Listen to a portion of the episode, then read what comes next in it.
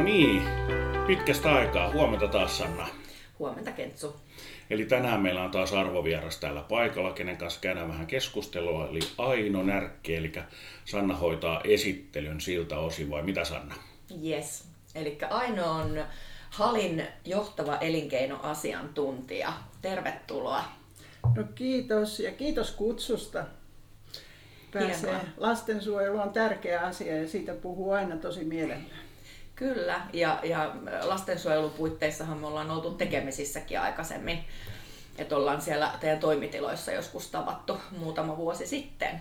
Kyllä vaan, ja juuri kerroit, että olet vuodesta 20, 2001 lähtien toiminut, toiminut tuota lastensuojelualalla ja olet ollut tosi nuori, kun olet oman yrityksesi perustanut. Nimenomaan painosanalla olen ollut. Mutta hei, kerro vähän ö, itsestäsi ja sun työhistoriasta ja sun tämänhetkisestä työnkuvasta.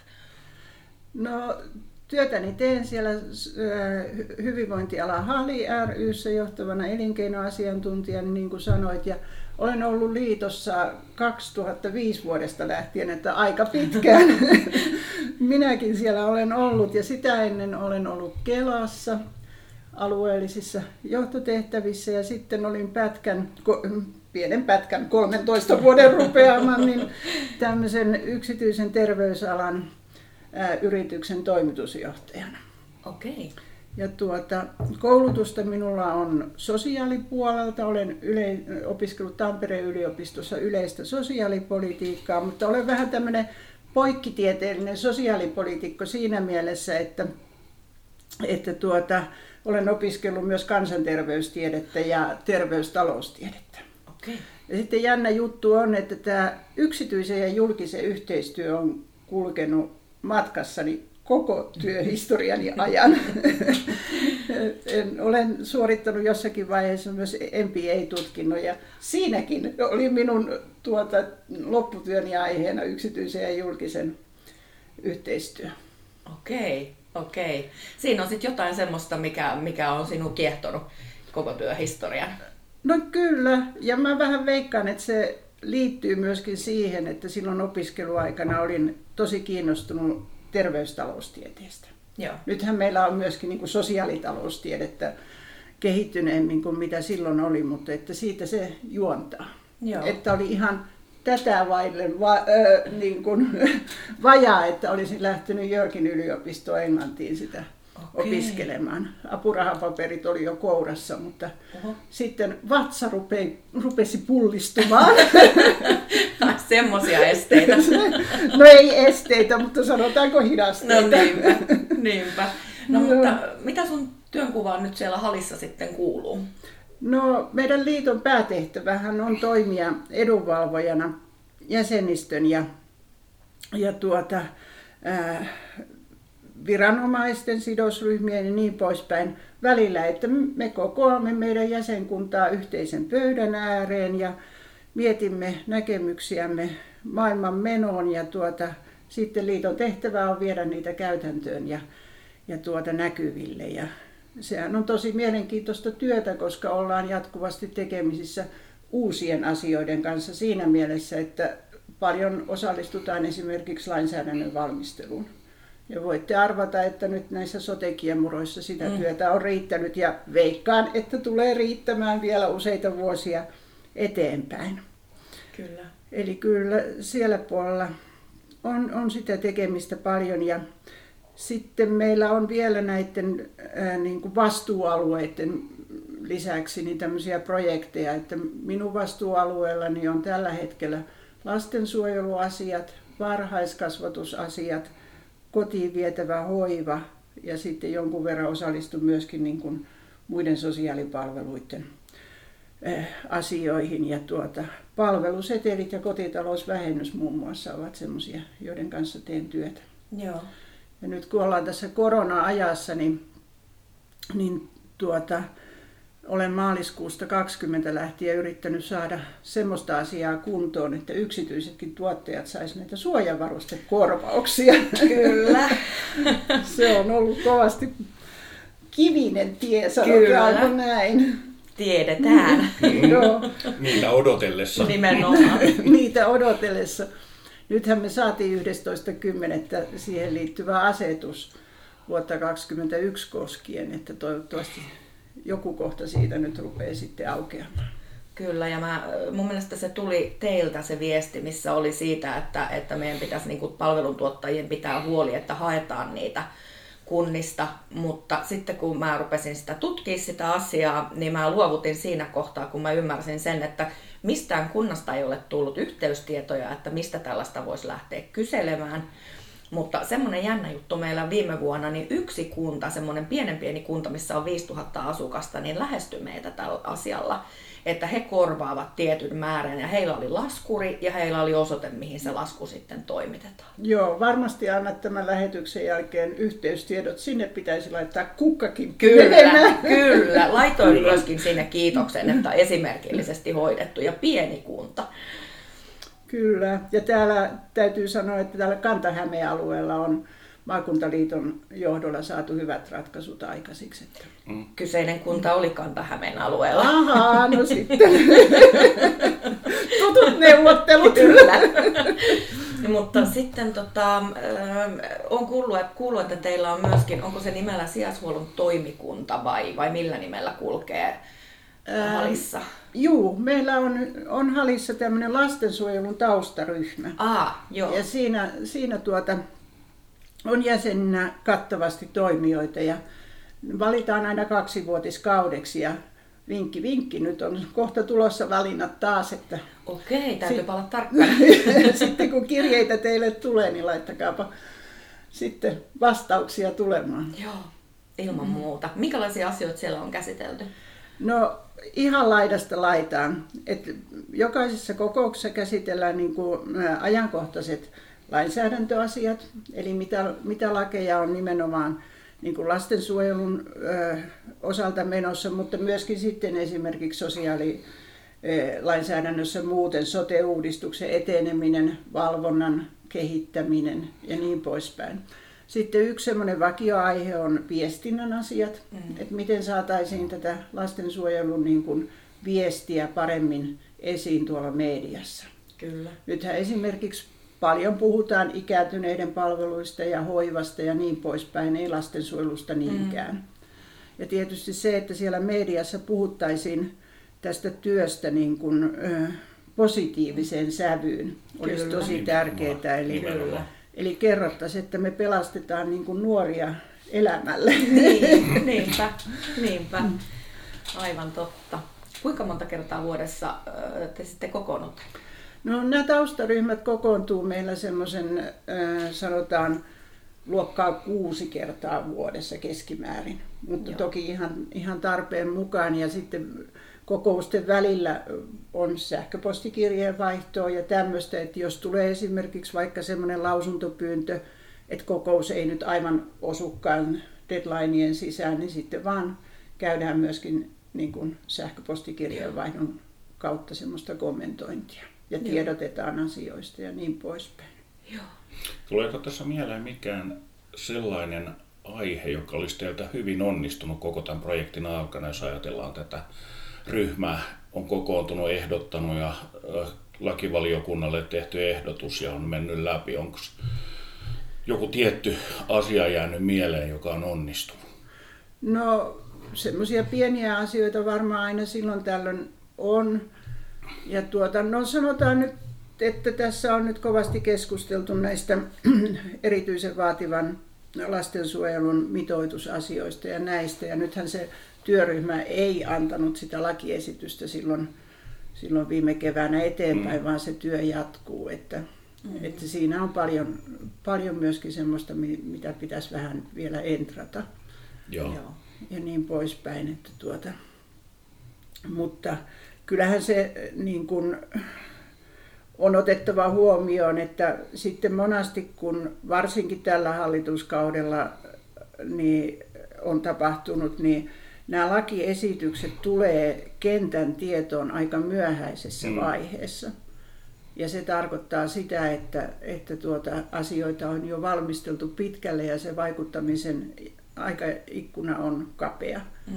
Että olisi toivottavaa, että, että viranomaiset, ministeriöt ja niin poispäin, niin ottaisi enemmän yksityisen sektorin toimijoita mukaan sinne valmistelutyöhön, järjestöjä ja yrityksiä, koska siellä etulinjassahan sitä osaamista on ja sitä tietämystä, että missä nyt oikeasti niin kuin reaaliaikaisesti mennään. Kyllä.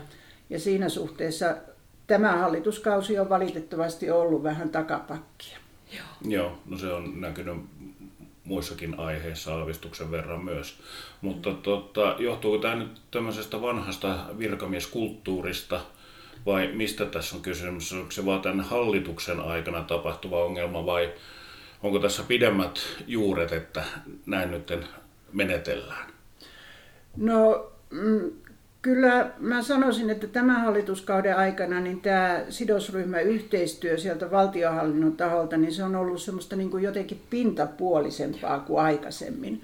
Että kyllä tämmöisiä pyöreitä pöytiä ja muita, niin äh, aina silloin tällöin järjestetään, mutta ne on niin semmoisia muutaman tunnin sessioita, jossa niin kuin, sitten vaan niin kuin tuodaan pöydälle niitä asioita. että se ei ole semmoista pitkäjänteistä työryhmätyötä, mitä, mitä tuota, tehtäisiin. Että tuolla THL puolella on ollut, ollut vähän semmoista pidempiaikaista niin kuin vähän tämmöistä tutkimuksellisempaa yhteistyötä ja se on tietysti hyvä juttu, mutta kun ne lakiesitykset tulee sieltä STM-suunnasta, niin, niin siellä pitäisi niin kuin herätä siihen, että kuunneltaisiin kenttää enemmän. Kyllä. Itse asiassa meillä oli vieraana kansanedustaja Marko Kilpi, ja hän sanoi sit sitä, kun hän on nostanut todella paljon eduskunnassa näitä lastensuojeluasioita esille, että ne ei oikeastaankaan herätä kiinnostusta siellä muissa kansanedustajissa. Et, et hän pitää puheenvuoron ja sit, tai, tai antaa jonkun esityksen ja, ja siihen ei oikeastaan oteta kantaa. Et, et siellä on niinku semmoistakin näkyvissä. Joo, olisiko siinä sitten se, että lastensuojeluasiat ei ole mitään helppoja asioita? Niin. Ja, ja sitä asiantuntemusta ei semmoisella yleispoliitikolla niin välttämättä kovin paljoa ole. Aivan. Mutta että kyllähän siellä sitten joukossa on, on kansanedustajia, jotka on niin todella ja oikeasti kiinnostuneita Kyllä. asiasta. Että, Kyllä. Että eduskunnassa on myös tämmöinen lastensuojeluverkosto olemassa. Että. Joo hyvä tietää. Me voidaankin Joo. sitten ehkä vähän tutkia tätä lisää. Käydä heitä tervehtimässä niin. sitten ihan mikrofonin kerran. Niinpä. Joo, mä annan teille vinkin. Kiitos. Haastatelkaa tuota vihreiden kansanedustaja Mirka Soinikoskea. Okei. Kiitos hänellä vinkistä. On, joo, hänellä on, hän on tämmöinen anestesiologi Hämeenlinnasta ja tuota, hänellä on käsittääkseni ollut sijaislapsia myös. Okei, no sieltä sitten virjää tämä mielenkiinto. No, kyllä, menkää, menkää tuota häntä haastattelemaan. No ne. Ehdottomasti tämä on, tämä on tosi tärkeä asia, koska tässä ollaan lähinnä nyt se ongelma on, että lastensuojelu on vain mediassa esillä silloin, kun jotain ikävää tapahtuu. Mm. Ja näitä positiivisia uutisia emme sitten millään saa esille. Mm. Ja tässä olisi nyt ensiaskeleet silleen, että tietysti halin kauttahan me voidaan vaikuttaa. Aika lailla tähän julkiseen kuvaan, mitä lastensuojelu on, ja sitten eräänlaiset podcastit sun muut niin. vaikuttaa sille, että tämä ei ole mitään rakettitiedettä, vaan tämä on kovaa työtä ja sitoutumista. Kyllä, ja semmoisia pitkä, pitkän ajan tavoitteita. Äh, Sospron toimitusjohtaja Teemu Annala sanoi, kun tuossa Janakkalassa 2019 äh, vuonna avattiin tuota tämmöinen lastensuojeluyksikkö, jossa on koulu ja niin poispäin, niin Teemu siinä puheessaan sanoi, että hän lähti lastensuojelualalle ja, ja tuota, perusti tämmöisen yrityksen ja on nyt tehnyt kovasti työtä sen, semmoisen tavoitteen eteen, että jokainen lapsi, joka lähtee SOSPROsta ulos, on suorittanut peruskoulun. Joo. Mm-hmm. Minusta siinä on aika, aika hieno tavoite. Kyllä. Eli siinä näkee, miten ne elämän eväät niin kuin saadaan. Että on sitten mahdollisuus hakea ammattiin ja Kyllä. rakentaa niin kuin se omaehtoinen mm. elämä. Mm. Kyllä.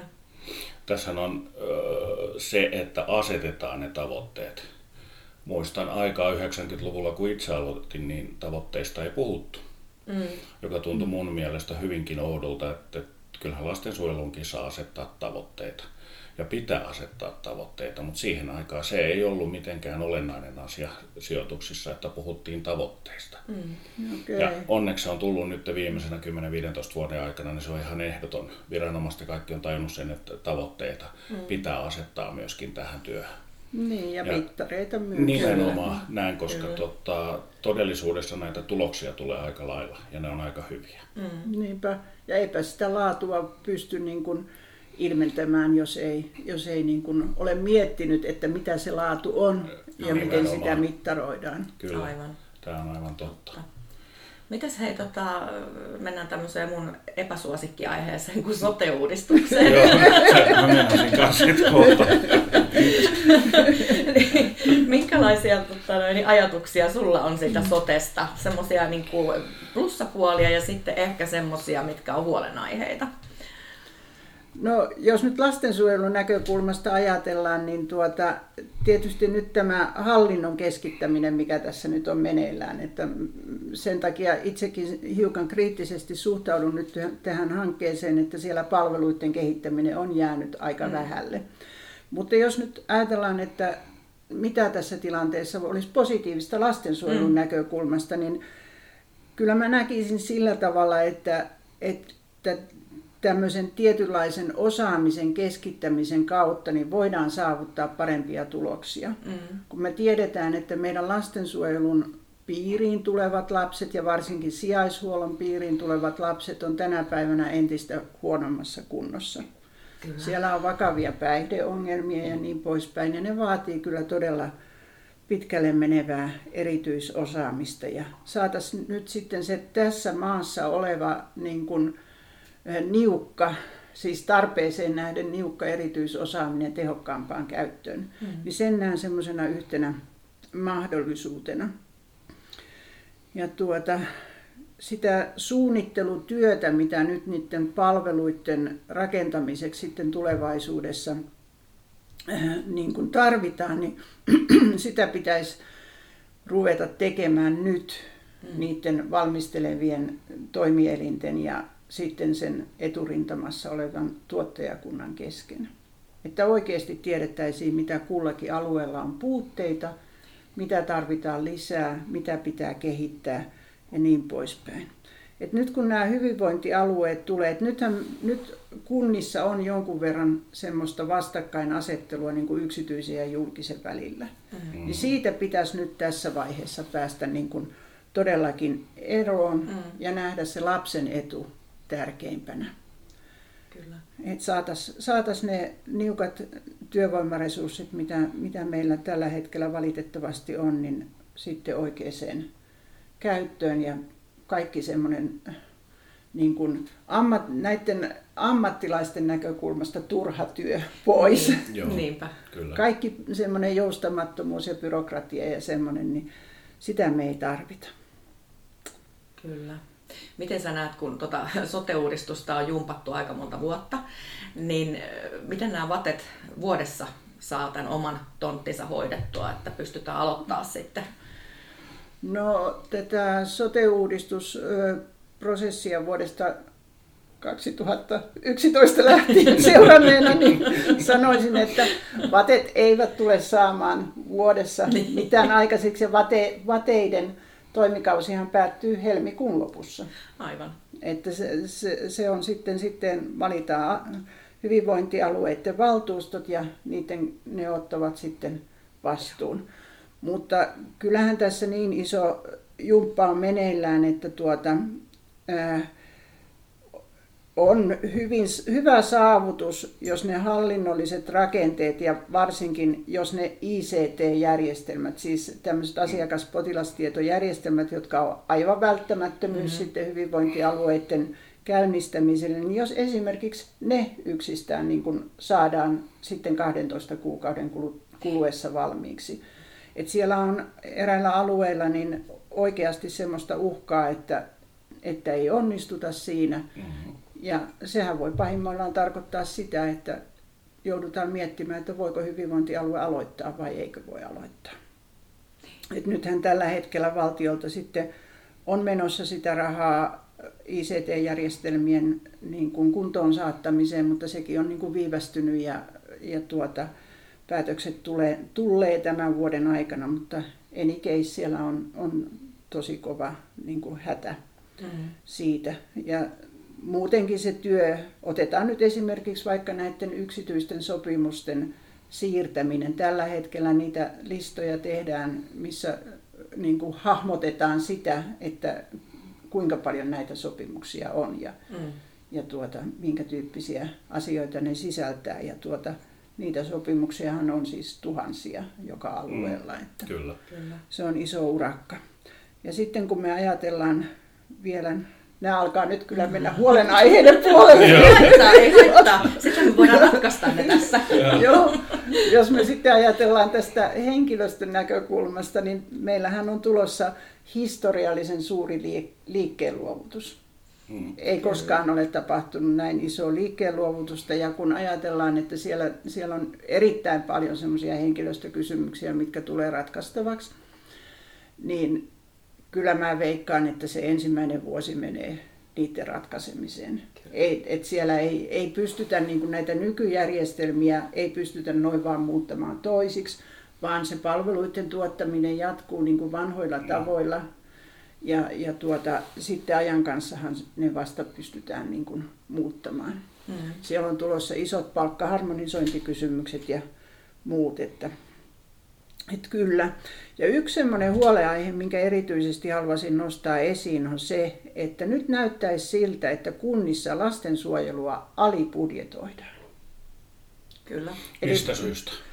No siinä on varmaan monennäköistä syytä. Siellä on varmaan sitä, että, että tuota, odot, on odoteltu sotealueiden tuloa, mm. ei satsata halutaan niin kuin säästää tästä, kun vanhuspalvelut on ollut paljon esissä ja siellä on tullut nyt tämä mitoituslainsäädäntö, joka, joka on niin kuin sen tyyppistä lainsäädäntöä, että sitä on noudatettava.